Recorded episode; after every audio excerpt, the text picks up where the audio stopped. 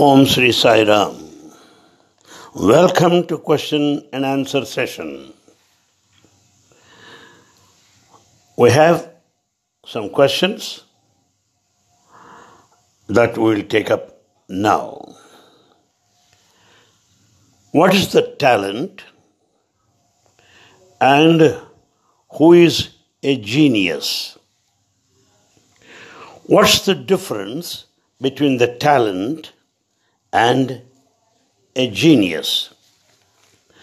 The question is quite clear. But the answer is very simple. Talent is one you possess. Is the one that you possess. Here are my talents. This is my talent. That's how you have claim on your talent. Whereas genius, genius possesses you. Genius possesses you, yeah? While you possess talent, genius will possess you. What do I mean by that? A genius is born. Right from the beginning, is a genius. So that this genius quality possessed him. Possessed him. Whereas talent you possess. I think I am clear. Then we can control our talents. If we do not improve upon the God given talents, as uh, mentioned in the parable of talents in the Holy Bible, if the talents are not properly utilized, they will vanish. So, talents are under your control as to be bet, uh, best use, uh, made best use of, or improved upon, or you bury them. But you cannot control genius. Then, what, what can we do about it then? We are only creating the possibility for our sleeping genius to be awake. There is genius, and it has got to be awakened.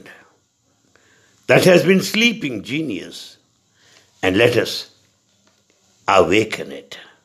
Then genius will possess you. That is the answer I can give so far as talent and genius is concerned. Then I pass on to the next question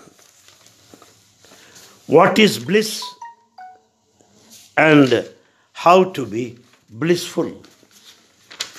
I repeat, what is bliss? How to be blissful? Let me try to explain this.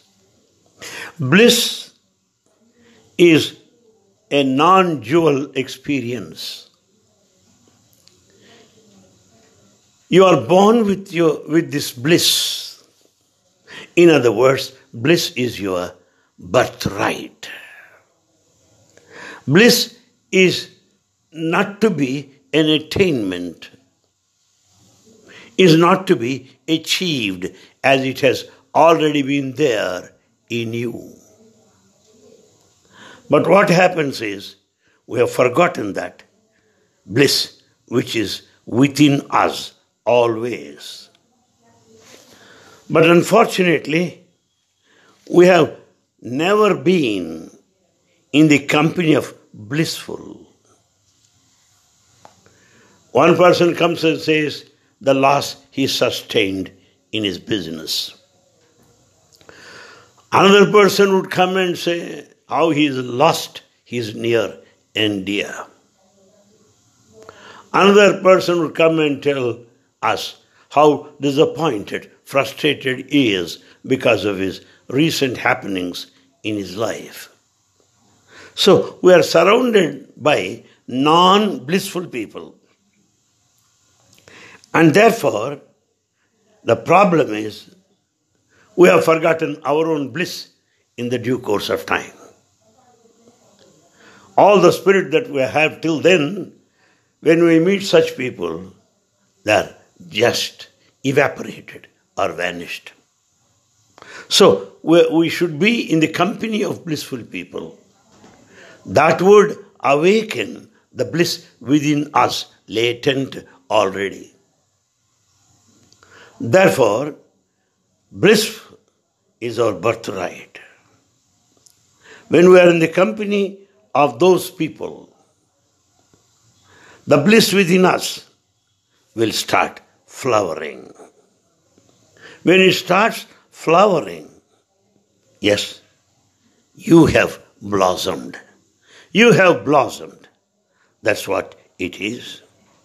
Therefore, let us try to mix with people who are in a blissful state. And when you are blissful, you will spread the bliss all around. Yes? In other words, bliss is contagious. And you should remain available, and it comes. Be available to the bliss, it comes.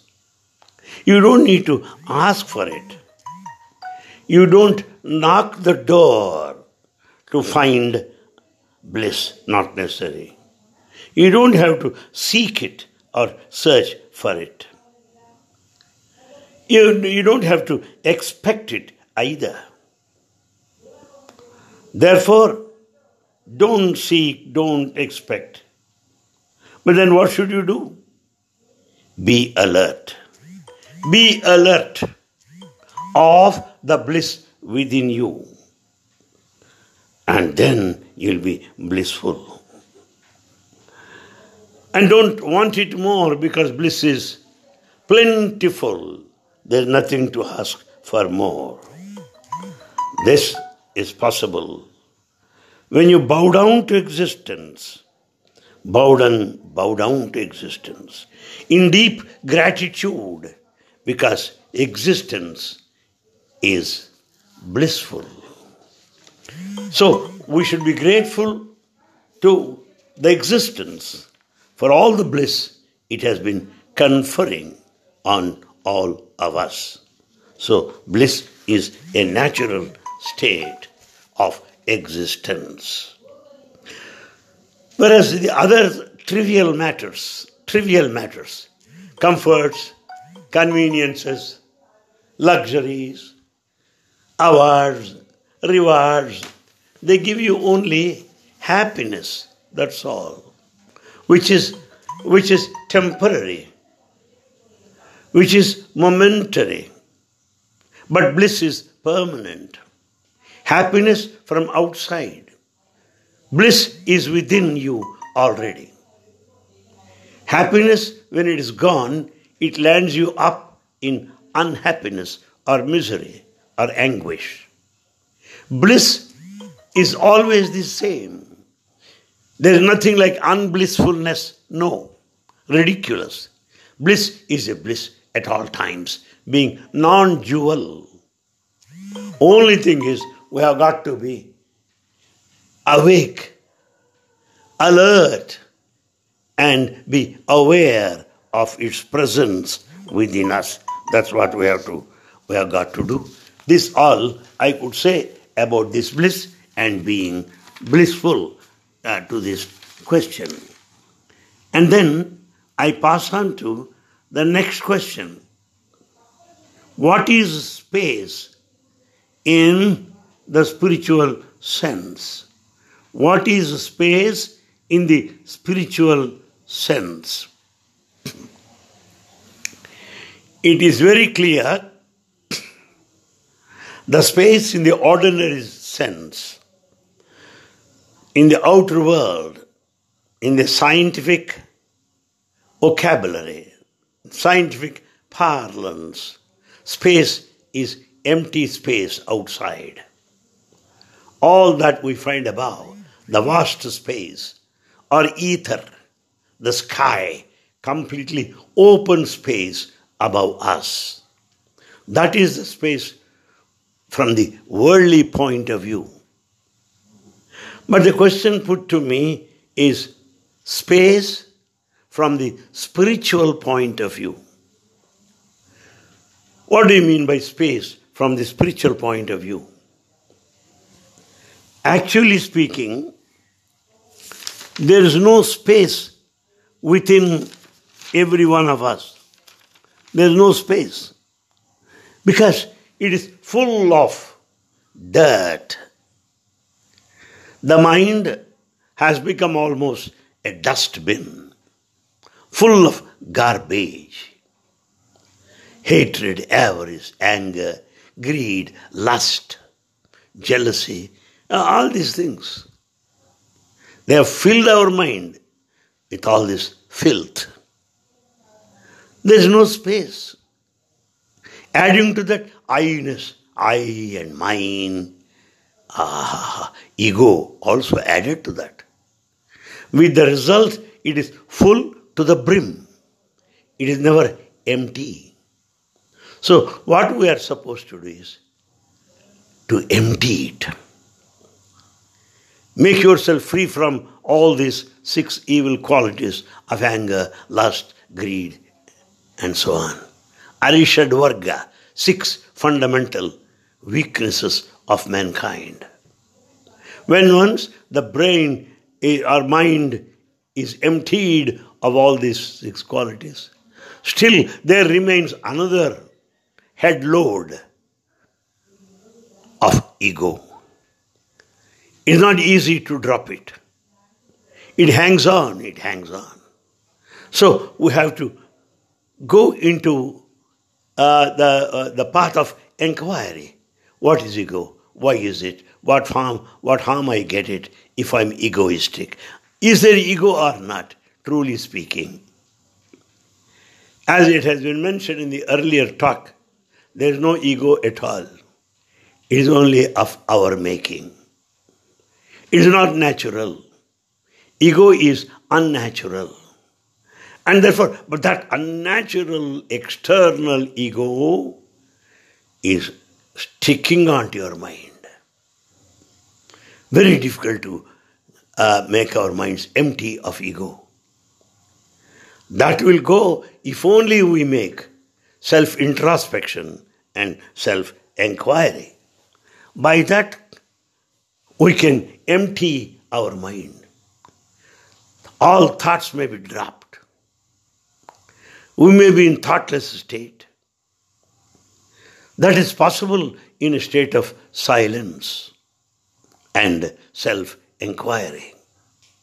On self inquiry, in a state of stillness, steadiness, and silence, all thoughts will vanish.